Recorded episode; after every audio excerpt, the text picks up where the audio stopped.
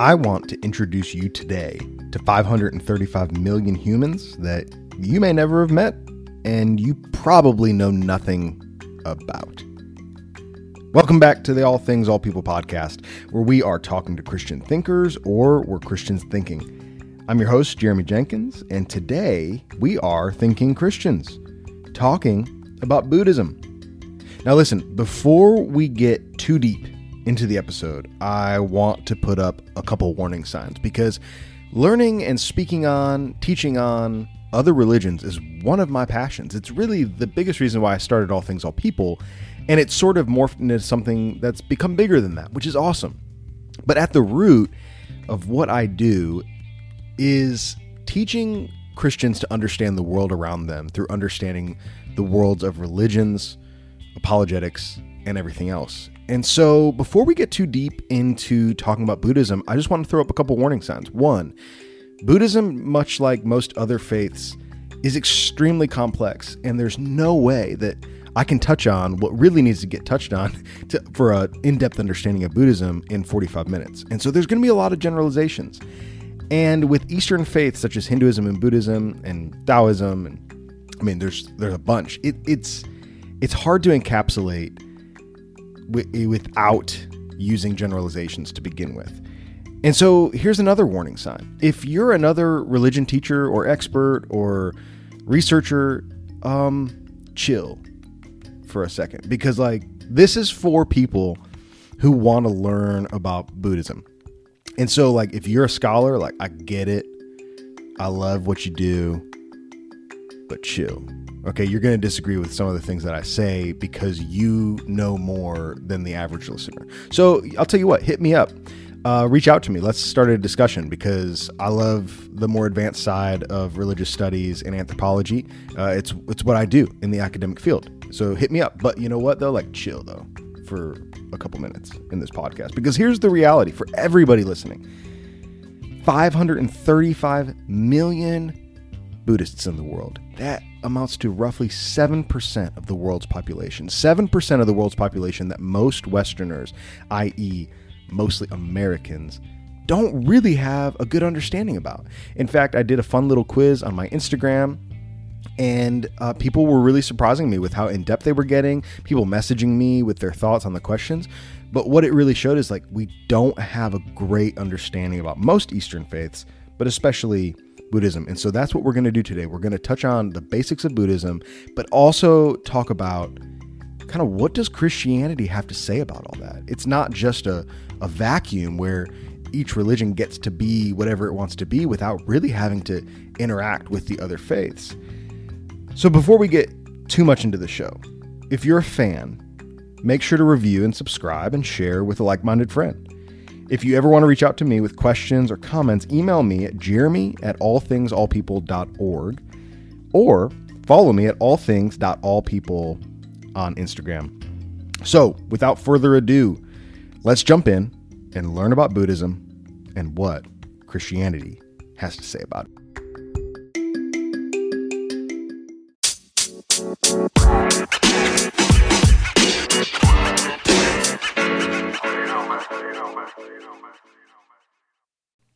Okay, so let's start off with the basics of Buddhism and the Buddhist faith. The basics start with a guy named Siddhartha Gautama who lived in North India around the 5th century BC. So, right away, if you're unfamiliar with Buddhism, you got to know it's pretty old.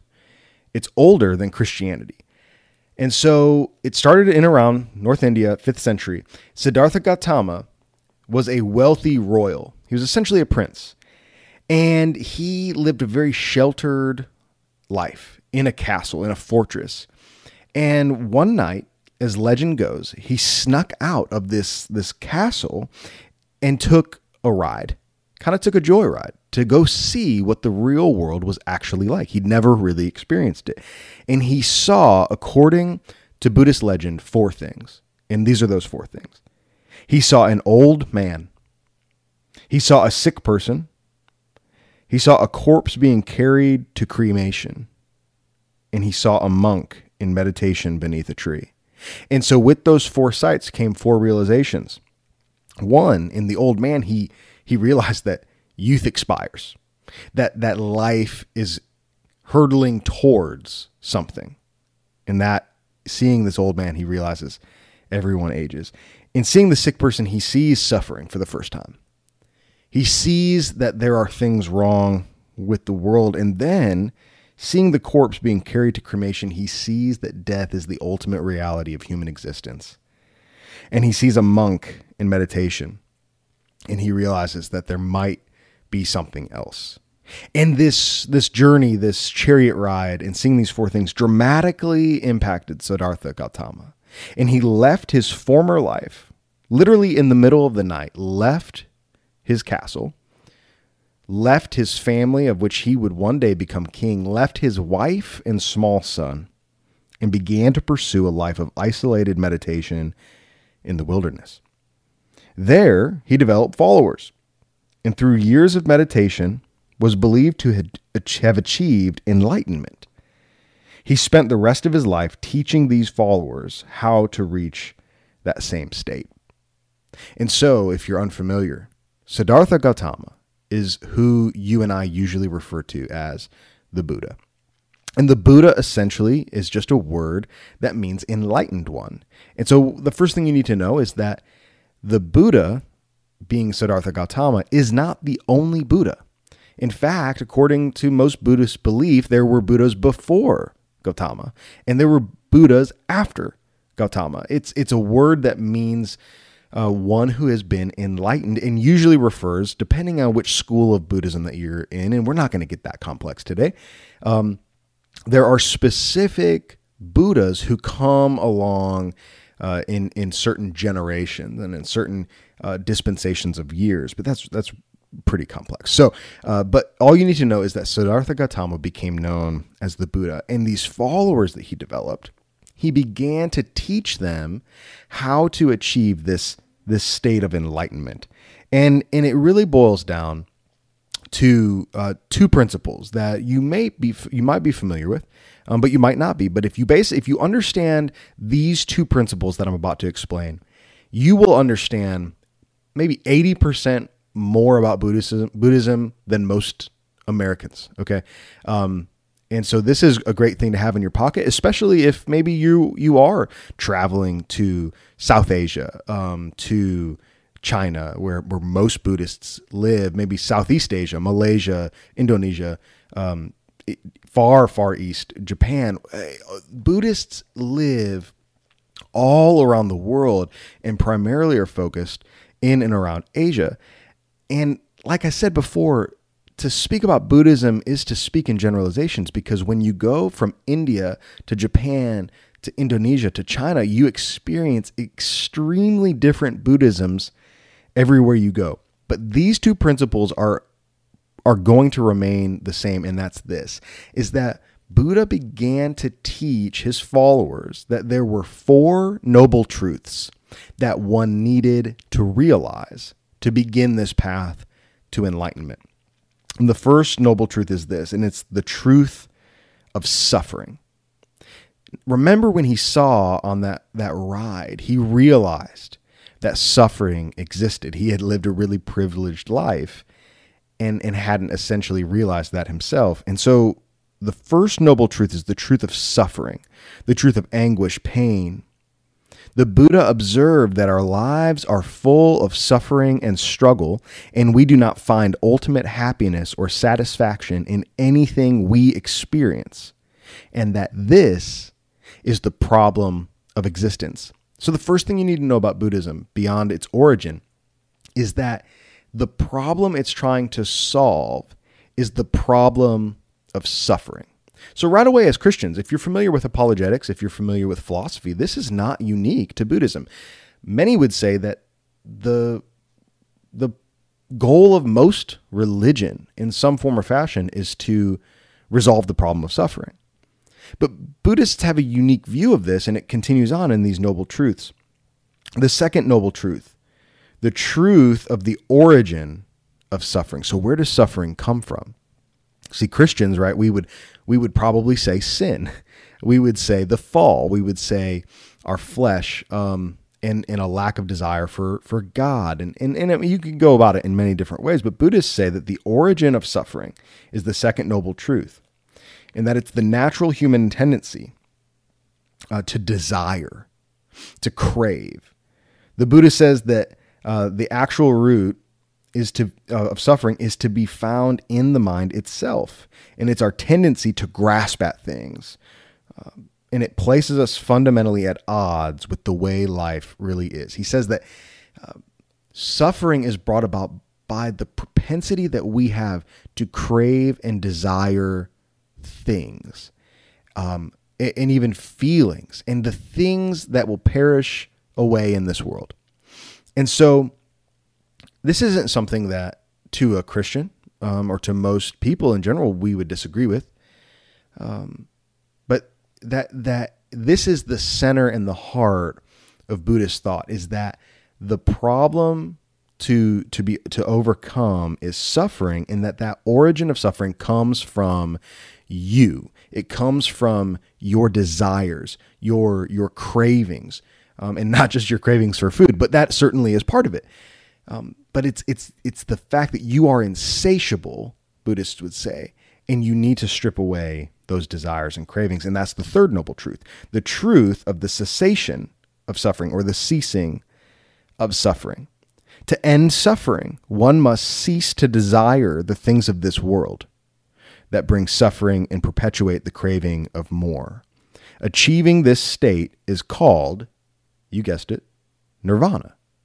So Buddhists believe that Nirvana, not just a sick band from the early 90s that I was a big fan of in high school, I, even as a pastor and a speaker and all these things that I am now, I can say I was a big Nirvana fan when I was younger. Okay. Um, if it comes on the radio now, I don't necessarily turn it off. Okay. But it's a completely different thing in Eastern thought. It's it's the the ceasing or ending of desires cravings, uh, and, and everything that comes with it.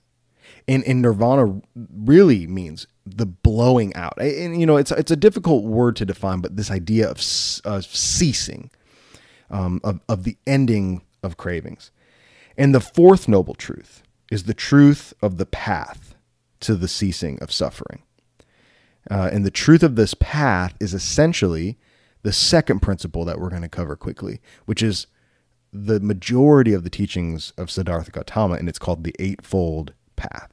The Eightfold Path makes up the teachings of Siddhartha Gautama and take one to nirvana, likely over many lifetimes. We're going to talk about that here in a couple minutes.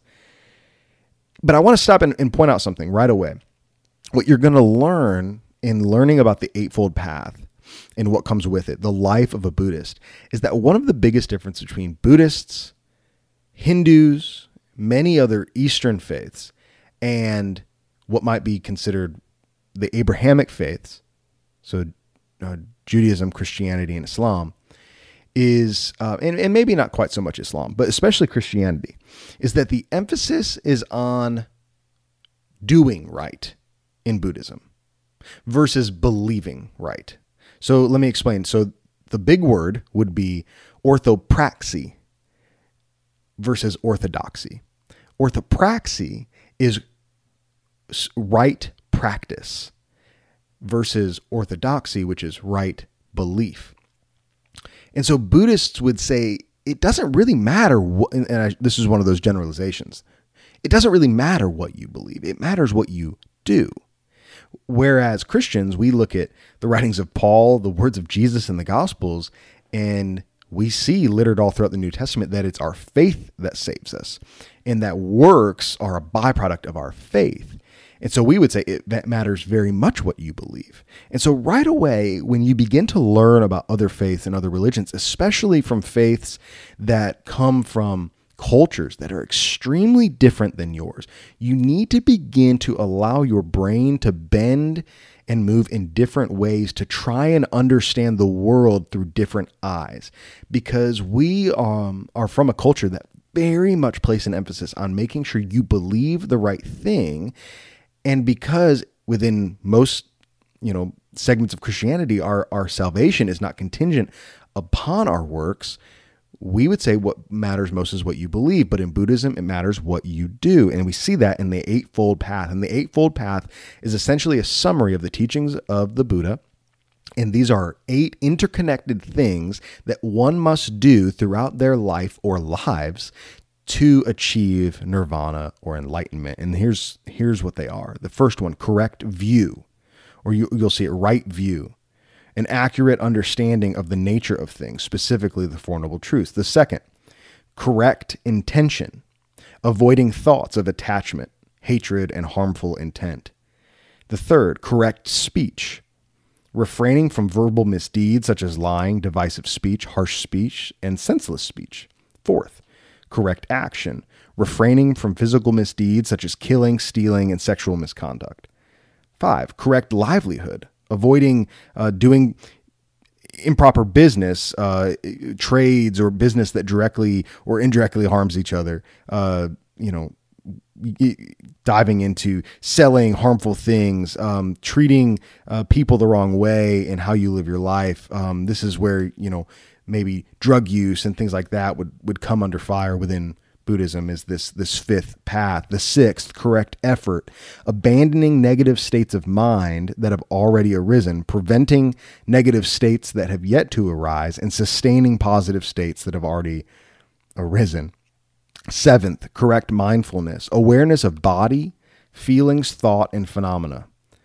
Um, so being mindful of the world around you. And eight, correct concentration, single mindedness, concentration on the goal of enlightenment. And so you see in the teachings of the Buddha, you see these Four Noble Truths and Eightfold Path make up a large part of what is essentially the basics of Buddhism. And so Siddhartha Gautama goes out into the, the wilderness, has this following, and spends the rest of his life after achieving enlightenment underneath a Bodhi tree um, in teaching these people how to do the same. An interesting thing, though, that sets Buddhism apart from many other Eastern faiths is what's called the middle way. See, Buddhism is inherently a rejection of luxury, uh, of of having things, of of living a life of desire and and um, the things that come with it. So the story goes, the legend goes, is that at first the Buddha and many of his followers participated in asceticism or the punishing of their body.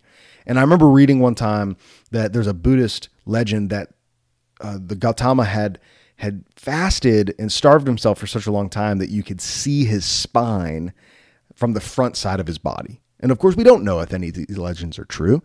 And, and in all honesty, most Buddhists that I've met don't really care whether or not they're true. They just seek to find these principles and learn them from the stories. But what's what is interesting is that while Buddha promoted a life of detachment, remember detachment from the world is absolutely essential in Buddhism. One should be seeking to detach himself from the cravings and desires of this life if he wants to reach that state of nirvana. So while he promoted a life of detachment, he came to find that asceticism or the punishing of oneself only led to more suffering and distracted his followers from attaining enlightenment. So, so uh, faiths such as Jainism, which are extremely focused on asceticism. I mean, many Jains can actually die from the way that they live their life out within Jainism. Buddha looked at this type of of uh, devotion and saw that it was actually detrimental to achieving enlightenment because it was such a distraction and it brought about suffering in the life of the devotee.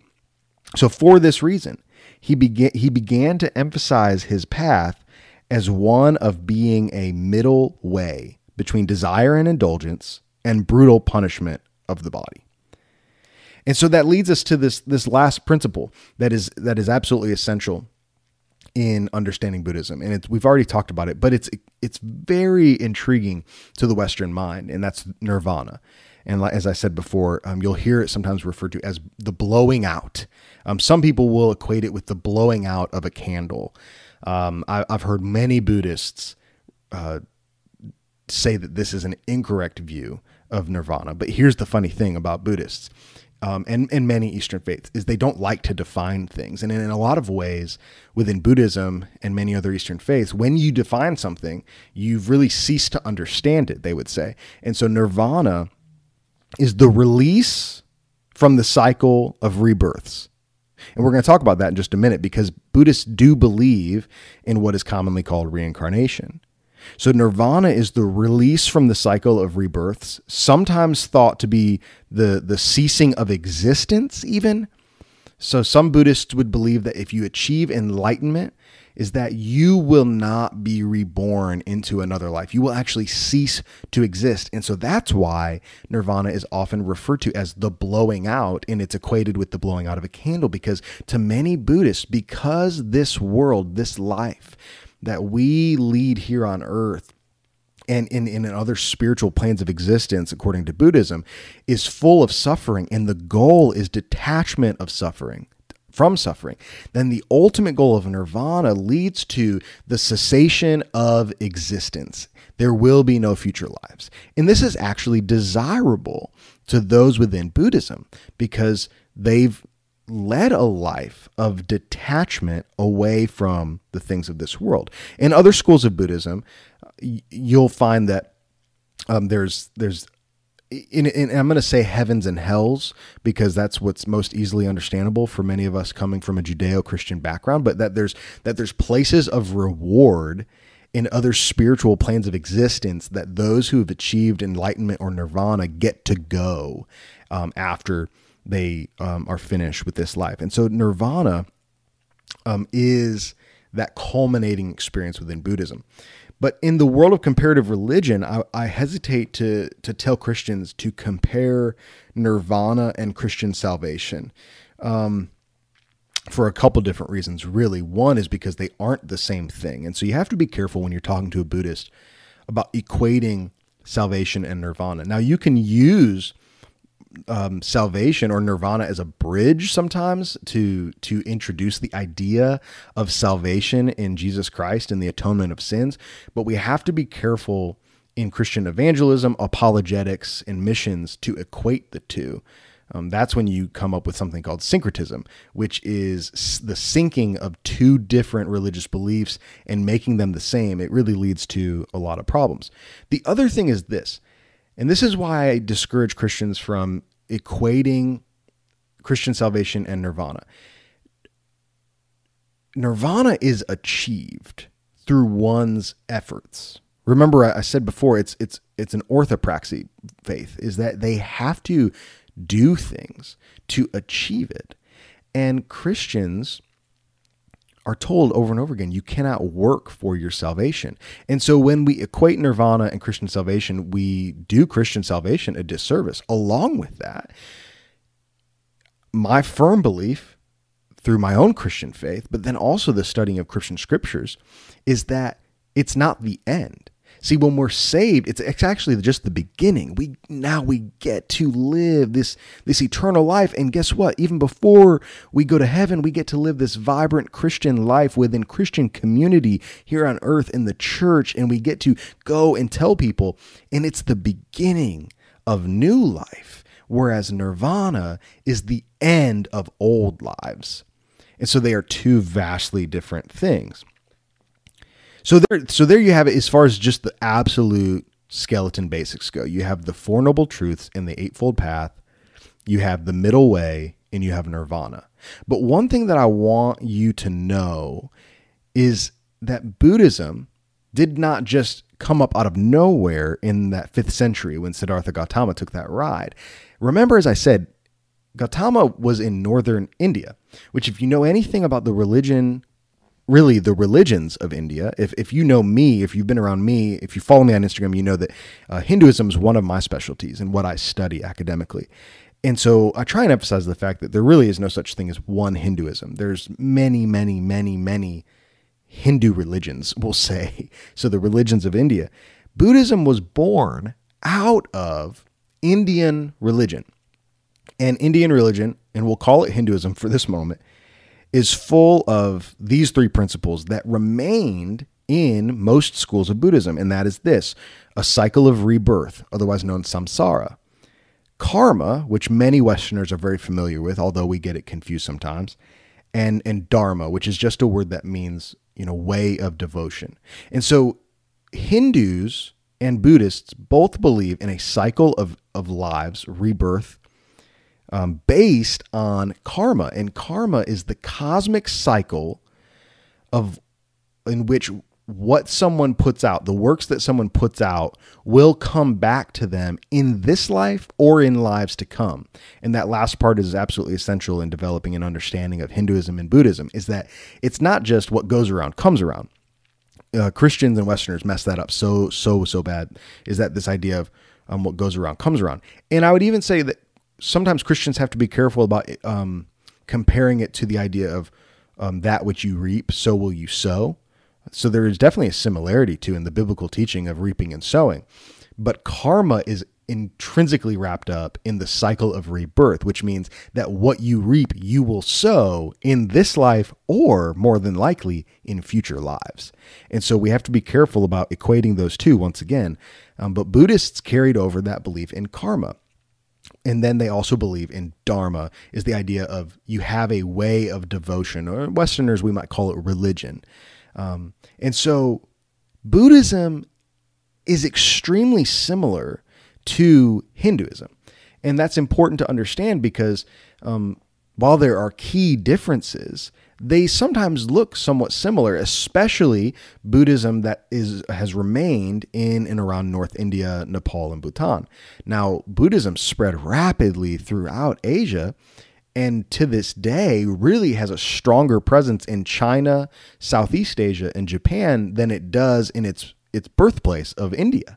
Um, if you know anything about India, it's it's predominantly Hindu, and and has a strong Buddhist presence, but nowhere near as much as some other Asian countries. And so this leads us to one of the most interesting questions about Buddhism, which is: Do they believe in a god? Or do they believe in many gods? Or what do they believe in? I put up that Instagram quiz and it was so cool to see how many people engaged with that. And it was really fun because I asked a question. Buddhists typically, and I emphasize typically, believe in no God, Buddha as God, or many gods. And the spread on how people answered that question was phenomenal. And it showed um, really a diversity in Buddhist belief because I had a lot of people who really knew what they were talking about messaging me and saying, no, no, no, because I put on the Instagram question that they that they believe in no God. And I'm going to explain why I said that. But I had a lot of people who'd traveled to Buddhist countries who said, no, I've seen them worship other gods. I've seen them worship Hindu deities. Um, and then, you know, even some people said, No, I've seen them pray to statues of the Buddha. So they worship Buddha as a god. And so he, here's a couple interesting notes that are important in answering this question. So, yes, there are gods, deities, and demons within Buddhism. Yes, there are demons. There are, uh, in Hinduism as well, there are these things called uh, Vinayakas, um, which are essentially demons. These are malicious spirits that that have you know nothing but ill intent towards people and things, right? But there are also just they're benevolent uh, gods within Hinduism and Buddhism, uh, so to speak, benevolent gods. I don't believe that they're benevolent whatsoever. Um, but the, there are these deities and gods that are present in most schools of Buddhism. But here's the interesting thing most of the time within those schools of Buddhism, those gods, deities, and demons are also subject to a cycle of rebirth and karma. And so these gods, quote unquote gods, lowercase g gods, are subject to the same endless cycle of rebirth that the humans are subject to. Buddhism typically rejects the idea of an all powerful creator God. So here's a quick note about Hinduism. Most Hindus believe in what's called a Brahma God, which is an which is a creator God. Um, it, and all of existence centers around this God and it's an impersonal God. Sometimes it's not even considered a God, but more of a force.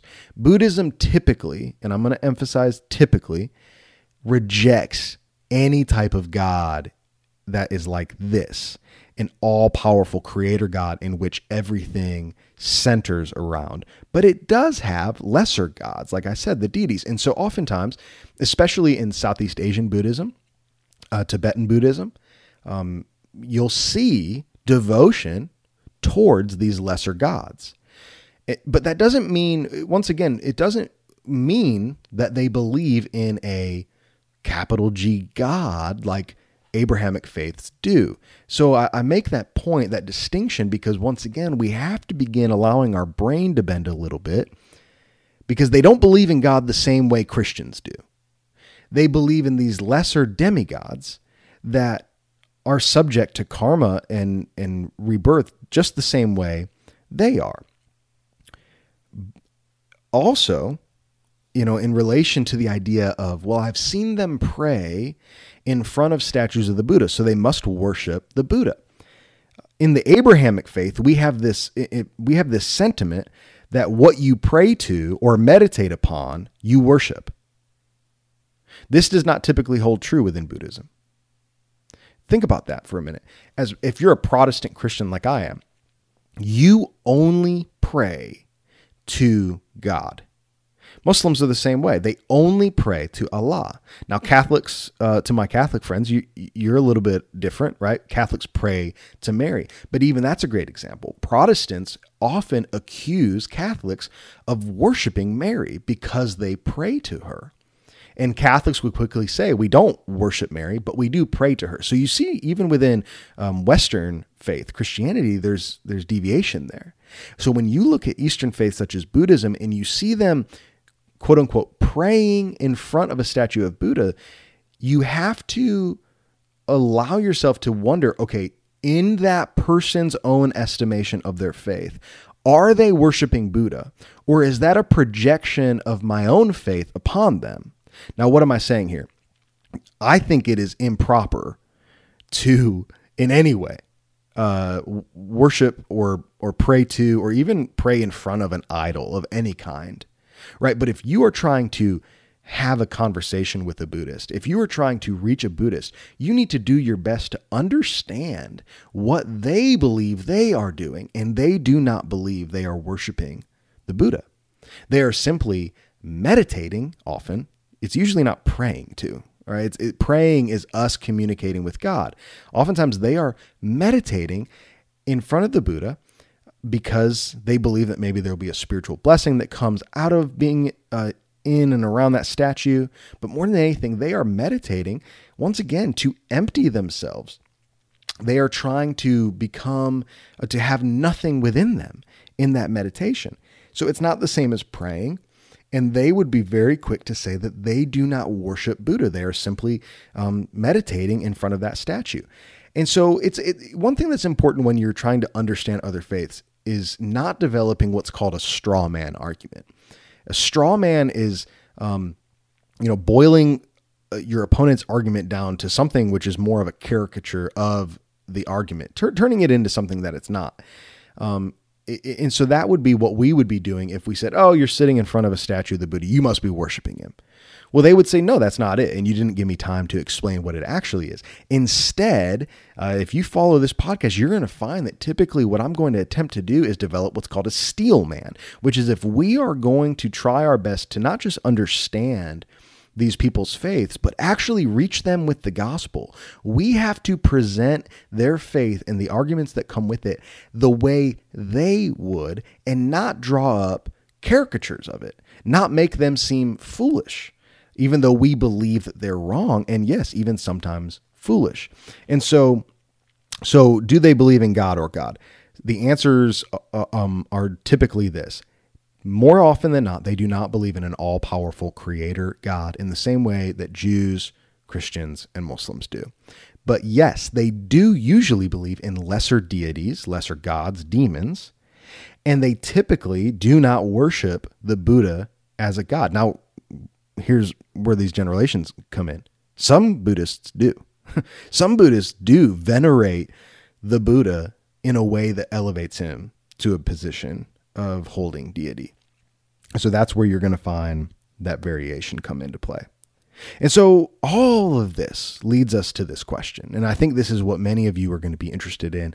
And I know that it's a huge encouragement for me when I'm around like minded Christians such as yourself, which is this question What does Christianity have to say to Buddhism? So maybe you're looking for an apologetic to approach a Buddhist friend with. Buddhists are difficult to approach with apologetics. I, I think you need to try and develop relationship with somebody who who might be Buddhist. Um, but what does Christianity have to say to Buddhism? I believe it says some of these things. Yes, suffering is absolutely inevitable. We would agree with that. But the correct way to approach suffering is anything but detachment. The correct way to approach suffering is not by detaching from it or the world around you. In fact, an all powerful God ceased suffering, but did it by taking the suffering upon himself.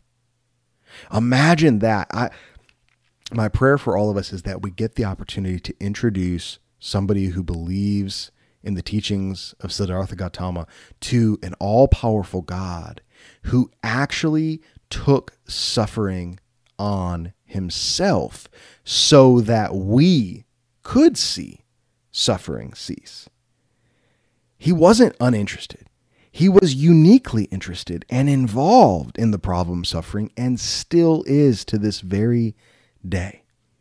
And while Christianity certainly does not place supremacy on individualism, it certainly does not forsake the individual personage. See, if you haven't noticed, the teachings of the Buddha lead one to isolation. They lead one to um, to stripping away the things that make them them. And Christianity does not preach that. Yes, we do need to um, abandon ourselves and die to ourselves in the sense of we need to die to our fleshly and sinful desires. But God does not desire for you to give up who you are and the things that He designed you with. And so Christianity does not forsake the individual, but it also does not glorify the individual. You matter and you are loved. You are created in the image of the all powerful God. And continuing to be a person unique means you are still loved and you still love others. Because here is the ultimate sadness in Buddhism it struggles in regards to relationships. See, when you are living a life chasing after enlightenment, which leads you to isolation, which leads you to detachment, which leads you to renunciation of the things of this world, not just the bad things, but even the things that do bring joy to us. You forsake the fact that we as humans are inherently relational beings. Yet the path to enlightenment in Buddhism removes one from relationships and community. And Christians, when we're doing it right, and man, sometimes we mess it up. Christians live with joy because we live in loving, sacrificial community. Because we worship a triune God who has existed for all eternity in community, a loving community being a triune God. And so, if you have listened to this entire show and you actually are Buddhist or lean towards these types of beliefs, not only would I love to hear from you, but I would love to pray for you. And I would love for you to reach out to me or maybe a, another Christian friend that you trust with any questions that you have about Christianity.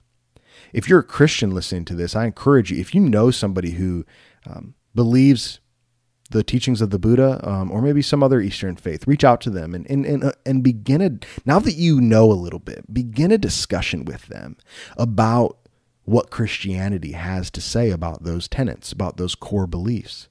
If you don't know a Buddhist, pray that you'll meet one.